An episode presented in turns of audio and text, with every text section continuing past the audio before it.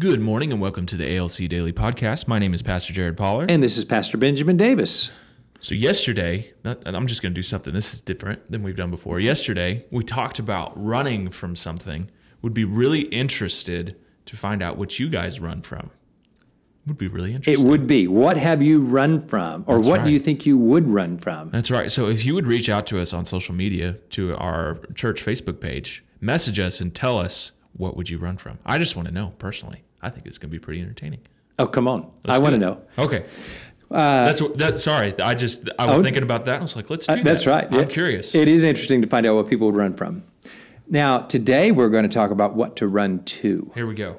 Now, yesterday we started talking about compound interest, and I want to dive in a little bit deeper into compound interest. Now, the problem is that unless you are a banker, no one studies compound interest, right? It's true. So we just don't think about it, but it is this invisible force that is working at all times, regardless of whether you're thinking about it or not, okay?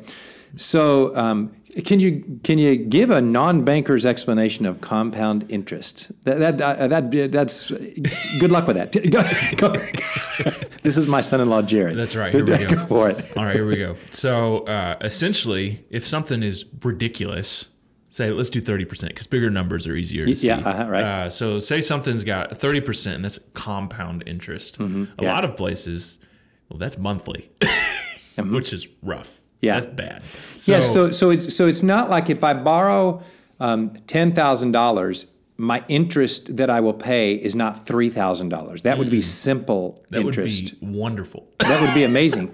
But compound interest is taking that 30% and building exponentially on it. So the longer the loan, the longer it builds. That's right. So let's do it this way. Let's do something simple. Let's do like a house, for instance. So you buy a $150,000 house. Say you get a really, really good rate. And I'm going to spit this off the top of my head. I'm not doing this math, but I think this is pretty close. Say you get a really good rate of around 4%. Okay. It dropped down to 2 here for a little while. But say you got 4%. By the end of your 30-year term at 4%, you will have paid close, if my math is right, around $500,000 for that house. Yeah. That's because compound interest is compounding as you're paying it off. That's because it's a 30-year loan, right? That's right. Over now, if you want to reduce the influence of compound interest, go to a 15-year loan, right? It has less time to compound against you. And if you look at your itemized bill on something that has compound interest, you'll notice that your principal, which is actually paying towards what you have, not towards anything else, but towards the actual property, is usually about 20 to 25% of what you're actually paying per month. Which is why you need to look at your bill and see what compound interest is going to do in on your car or on your house, or and you're going to see how much you're actually paying. And if you pay it off early, your compound interest goes down, right? That's right. All right. Now, most of the time we speak of compound interest in terms of this is why the banks get all the money, why they have the nicest building, why they always have plush carpets, why the banks always can buy the nicest properties, put them in the nicest places. And the thing that I always notice about the banks is they always build a new sign. Every time. I'm like, we've had the same sign since we built this building. And when we talked about changing it, we evaluate the cost. But they seem to change their sign every year or two. All the time. All the time. Constantly updated. And that's because they are receiving compound interest. All right. Now, if the Bible offered a way to not pay compound interest, but to get compound interest, here we go. Would you be interested? I'd be very interested. And the Bible says there is a way. And it's in Proverbs 19:17, whoever is generous to the poor lends to the Lord. Now, I've looked that up in a bunch of different translations, and the word lends means lends. You're lending to the Lord. So when you give to the poor, you lend to the Lord. You're making a loan to the Lord. So powerful. And God will repay you for your deed. It's just this is such a powerful verse. You can make God, by your actions, pay you compound interest. Amen. I'm in. Well, you know, we look at Scripture and we talk about the faithfulness of God. I mean, we've been doing the More Jesus Bible reading plan, and you get through Genesis and Exodus and even into the beginning of Leviticus when he starts really laying out the law, and you just see the faithfulness of God through that. Yeah, this is not a one-off Scripture. No, so you've got this faithfulness, and essentially what you're saying is you could give a loan to a person that it is 100% guaranteed. Not only will you get what you paid back, but you'll get more on top of it. Yep. It's all through Leviticus. It's all through Deuteronomy. It's all through all the teachings back there. And then Jesus taught it as well. Yeah.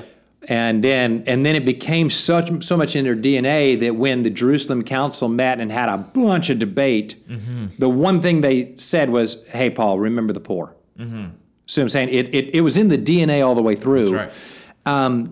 And the thinking throughout the Bible. Now, this Proverbs 19:17 just encapsulates it into one statement. Whoever is generous to the poor lends to the Lord, and he will repay him for his deed. Yeah. But the overall Bible thinking throughout that is all the way from Moses to Jesus to Paul is that if you will care about what God cares about, God will compound interest back to you to pay you back. That's good.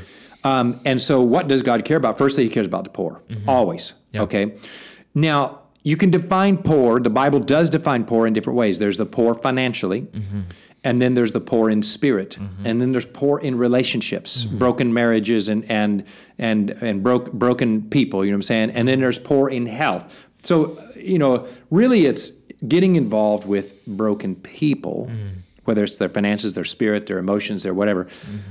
And when you are generous to those people, the Lord will repay you with that compound interest. And it goes so far in the book, in the Leviticus and Numbers and Deuteronomy, God says it like this, be sure to make sure you take care of the poor so that I can bless you. It's pretty straightforward. Pretty straightforward. That's right. And then it comes into the New Testament, and Jesus added to it, he said to the rich young ruler, the guy's trying to figure out, I've done everything, but I'm not experiencing eternal life in a relationship form. Yeah. And Jesus said, well, that's because you're not giving to the poor. So what you want to do is sell everything you got and give to the poor. Then come follow me, and you're going to experience that spiritual compound interest from the Lord that's going to build you up spiritually. That's where you're lacking. See, he just spiritualized it. And then the Apostle Paul, and we know that Jesus in his ministry gave to the poor. You know how we know that? Is that at the end of his life when they were having a communion, then he dismissed Judas, and everybody else assumed he gave Judas an assignment to go give from the money bag to the poor. But he dismissed Judas to go betray him. But they were assuming, he gave Judas an assignment to go give. Jesus in his ministry gave to the poor is my point. So if you want to get on the right side of compound interest, make it one of your disciplines, give to the poor. So for me, I always carry cash in my wallet so that I can give when I'm asked. That's on the financial side. Then from the church side, we have budgeted allowances. Then from the ministry side, we're always planning certain ministries, okay? Yeah. Well, we've got a vision we're brewing on right now. Yeah. Then from a spiritual side, I always try to make sure that I fill up in morning devotion so that I have enough to give. That's right. Just like cash from my wallet, I have enough in my spirit to give to someone who's depressed today, that's right, broken today, that's good, hurting today. And I have found that as I'm generous to the poor, the Lord gives me compound interest. Thank you for joining us today. Abundant Life Church is committed to being a church of home groups. To get involved in a home group, please call our office at 417-881-1532 or visit our website at abundant.us to learn how. You can also join us on Sunday mornings at 10 a.m. in person or on YouTube for amazing encounters with God.